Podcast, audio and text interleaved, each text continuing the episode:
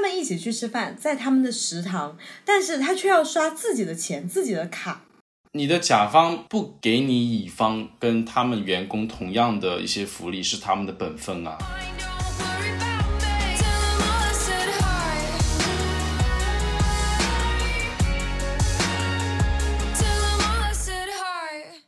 Hello，大家好，欢迎收听本期的多芬职场，我是 Nico，我是主播伊万，好久没有出现在节目里面了啊。对，因为我们的 Nico 忙于搬砖，我们经常说的那句话是什么？呃，换工作不重要，重要的是祖国哪里需要我，我就去哪里，这块砖哪里需要我，我就往哪里搬。充分体现了这个打工人的一个性质啊，就是哪里需要你的话，你就到哪里。嗯因为我是做咨询类的嘛，嗯，就会觉得自己特别像那种 USB，你里面就是有一点东西在，然后你的甲方需要你的时候，哎，你就到他那边就插进去，给他们去干活儿。你讲的你好像个渣男哦，渣男就是像插头一样随便插插座。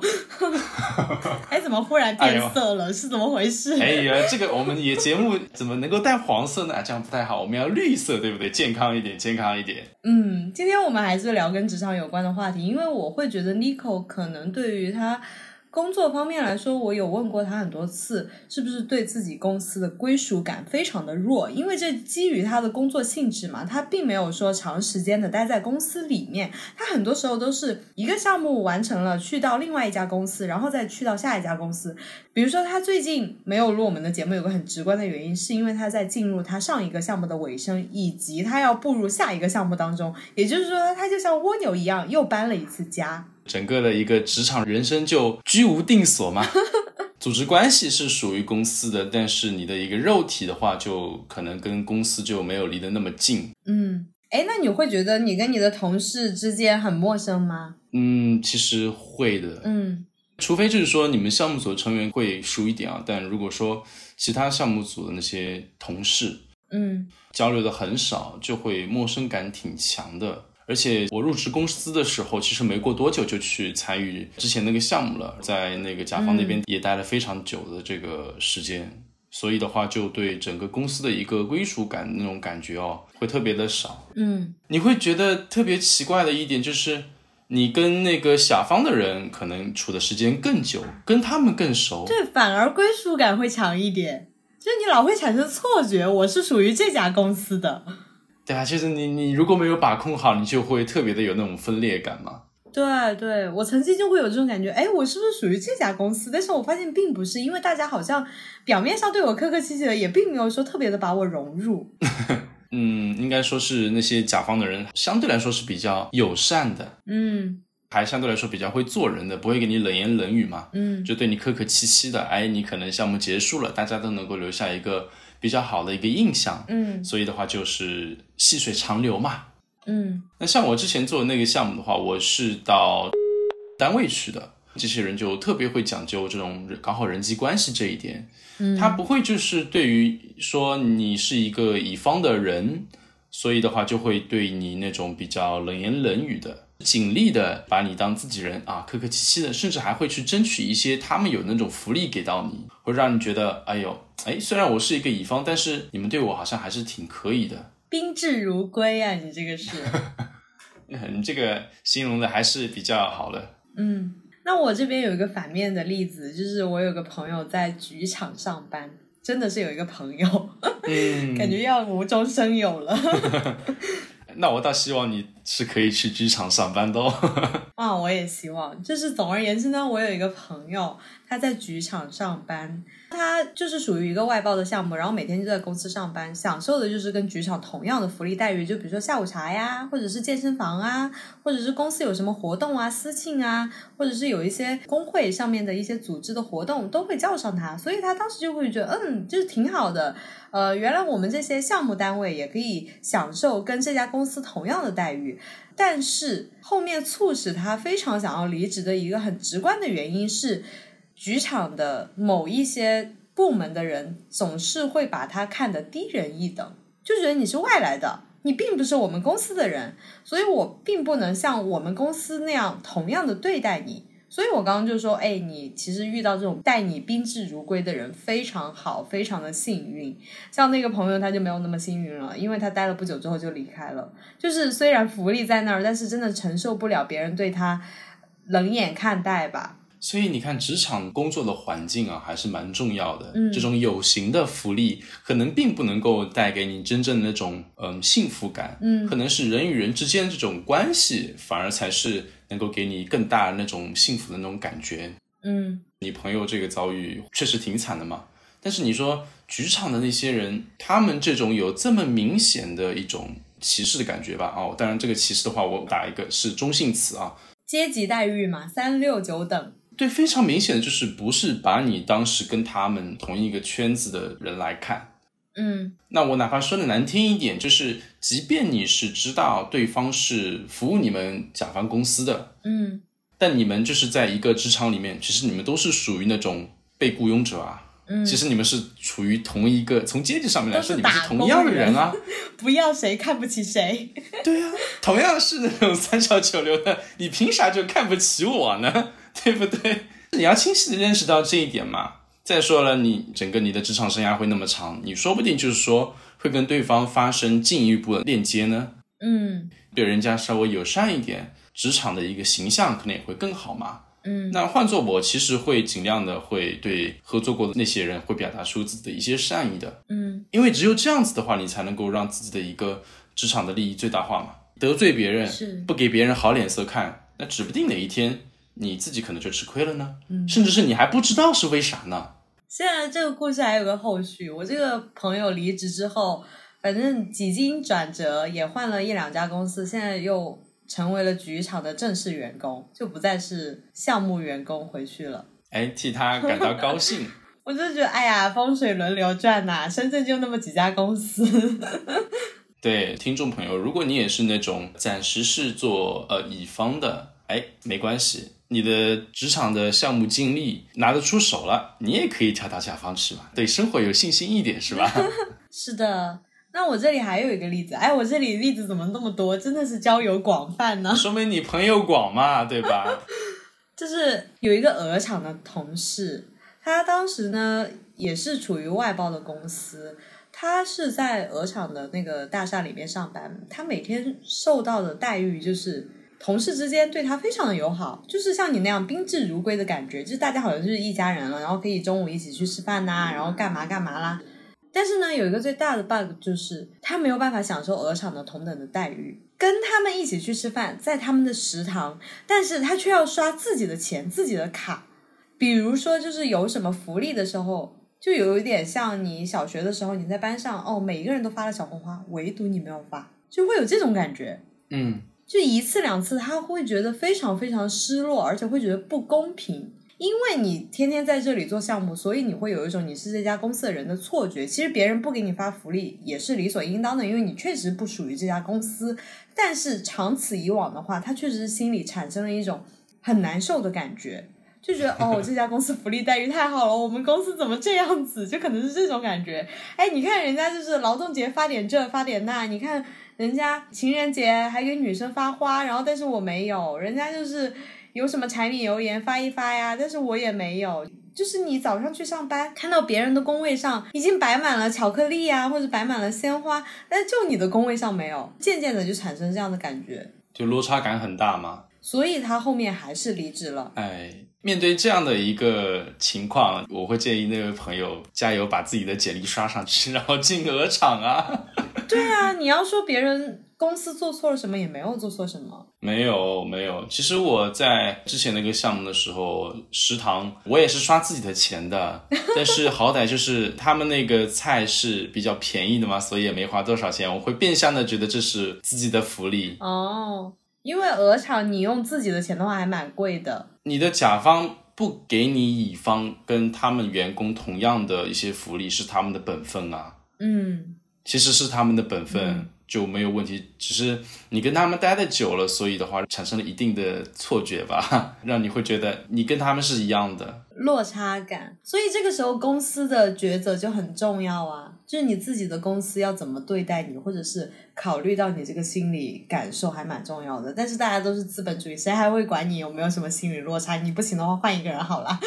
对嘛？资本的话，其实很少会很好的去考虑你自己的一个感受这样子。不过我蛮奇怪的，那像你那位朋友，他们公司自己逢年过节是没有什么福利的吗？虽然说可能会比鹅厂要差，可能有福利，但是没有比鹅厂少啊，也比它差呀。嗯，就比如说像劳动节这种，他们公司肯定是不会发东西，但是鹅厂会发东西啊，所以就会有这种感觉啊。嗯、那没办法嘛，可能就是像他们的公司没法承受这个成本。而且你想，就是当你去上班的时候，大家都在讨论说，哇塞，我有鲜花哎，就是今天好棒啊，今天好开心啊。但是就你在工位的时候，你会感觉跟他们非常融入不了，即使对方对你很好，把你当朋友一样，但是你还是觉得你就像个局外人。所以这个时候可能要对自己是做一定的预期管理了。真的，嗯这个没办法的，你毕竟在组织关系上面是不属于鹅厂的嘛，所以只能够自调节自己的，他们也没做错。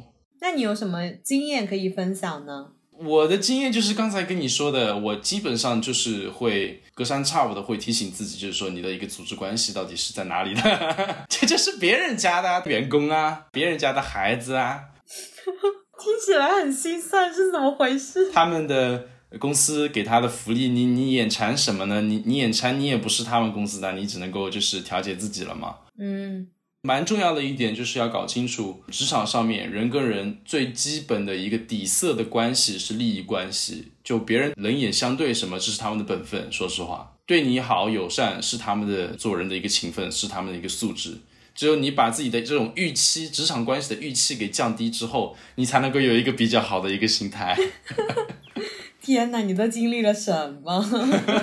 哎呀，那我改变不了世界，那我还改变不了自己的预期吗？对不对？那其实这家公司没有给你体现出情绪价值啊，没有给你提供情绪价值。嗯，那确实是这样子嘛。怎么说呢？如果是要啥啥福利都好，或者说是各种方面都能够，不管是经济还是情感，或者说让你在工作的时候，呃，能够产生这种价值感的话，真的只能够通过自己提升去找到自己目标的公司了。真的，像你那个职场的朋友嘛，通过自己的努力从乙方跳到了甲方，这不是一个非常好的例子吗？是的，就是要翻身做主人。但其实说到底，你再怎么翻身，你还是原来的奴隶啊！就是无论怎么样，你都是在打工啊。先扮演好自己的角色嘛，说不定在未来的某个时刻，哎，你就有机会原始积累了呢。嗯，那以你的经验来说，要如何快速的融入一个新的环境呢？你不是最近刚换新的环境吗？这个可能会蛮需要牺牲一些自我的哦，就是你去一个新的环境里面，你可能会前期会需要去观察那些你身边的那些人，他们的工作状态以及他们平时关注的东西是什么，然后去跟他们聊他们喜欢的东西，这样就好了。他们关心是什么？投其所好吗？这个是最快能够拉近人与人之间关系的一个方法了。你想嘛，你比如说你是喜欢足球的，他对足球没感兴趣，你直接跟他说，哎，欧冠决赛看了吗？那个之前的那个欧冠决赛了吗？对吧？切尔西获得了冠军，人家哦，嗯嗯，然后你们之间虽然说可能会尬聊一下，但不会增进你们任何的一个友谊。只有你去了解，比如说他喜欢的是篮球，你跟他来聊了篮球了，并且对他聊的这个篮球表现出了非常大的一个兴趣，甚至聊到了篮球在他小的时候对他造成的这种精神上的一些深刻的正面影响，然后他就会觉得，哎呦，遇到知音了，就会跟你的关系拉近了嘛。但事实上，你并没有真正的对篮球感到特别的感兴趣，是这个兴趣是远远不及你对足球的兴趣的。但是至少能够得到的一个目的跟结果，是你跟他的关系拉近了。在这后面的过程中，你也可以向他暴露你的一些喜好跟你的一些特点，这样的话，你们能够更加自然的去建立一个更加友好的职场关系嘛。是的，就一定会说需要有一方暂时性的牺牲一部分的自我啊，迈出这第一步，这样才能够去尝试着去建立一个比较好的职场关系，或者说是去熟悉你的一个新的职场环境嘛。嗯，相信这一些甲方类的公司，他们已经司空见惯了，所以他们对别人的态度真的是很展现一个人的素质的。其实我就还好，就是我对别人都是公事公办，就不会有什么私交。但是好歹来说，我不会去歧视某一个职位或者是某一个工种如何如何，因为大家都是一样的嘛。对你这一点就认识的非常清楚，对吧？谁还不是个打工人呢？除非我是老板，那我就要想办法割韭菜。对，好的职场关系跟工作环境真的会让人的工作的幸福感会提升蛮多的。但是我们在这里也不是说要劝大家不要去所谓的乙方类的公司，或者是不要去做这种服务类的项目，其实没有关系的，因为其实你一个项目完成的话，会有特别大的成就感。嗯，毕竟是花了很久时间去完成的一个事情嘛，就终于已经熬过了这个艰难的时刻，把这些东西都给交付了，心理上面的压力不仅会被释放，同时也会觉得自己还是比较厉害的。分享一个，就是你最后完成了项目之后，你跟你的同事回去之后，你的感想呢？跟你最开始去这家甲方的公司完成项目的一开始，到你后面完成项目离开这个公司的时候，你的心态的转变和你最大的不同，你觉得是什么？我成长了。嗯，最大的不同就是，哎呀，终于可以不用看他们的脸色了。真的，对啊，你人家对你好是一方面啊，但是那是他们自己啊，那你对自己的一个要求是什么？你还是要去察言观色一点的。